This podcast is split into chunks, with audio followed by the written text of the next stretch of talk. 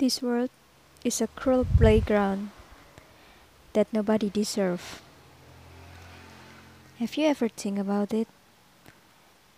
How every day we should struggle with something, with uncertainty, how to keep our sanity, telling ourselves to keep going, keep going, when sometimes there's no light.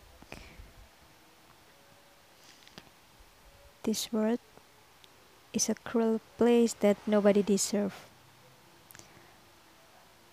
Sometimes I feel that it's better to push the stop button, leave anything, leaving this cruel world, and feel nothing.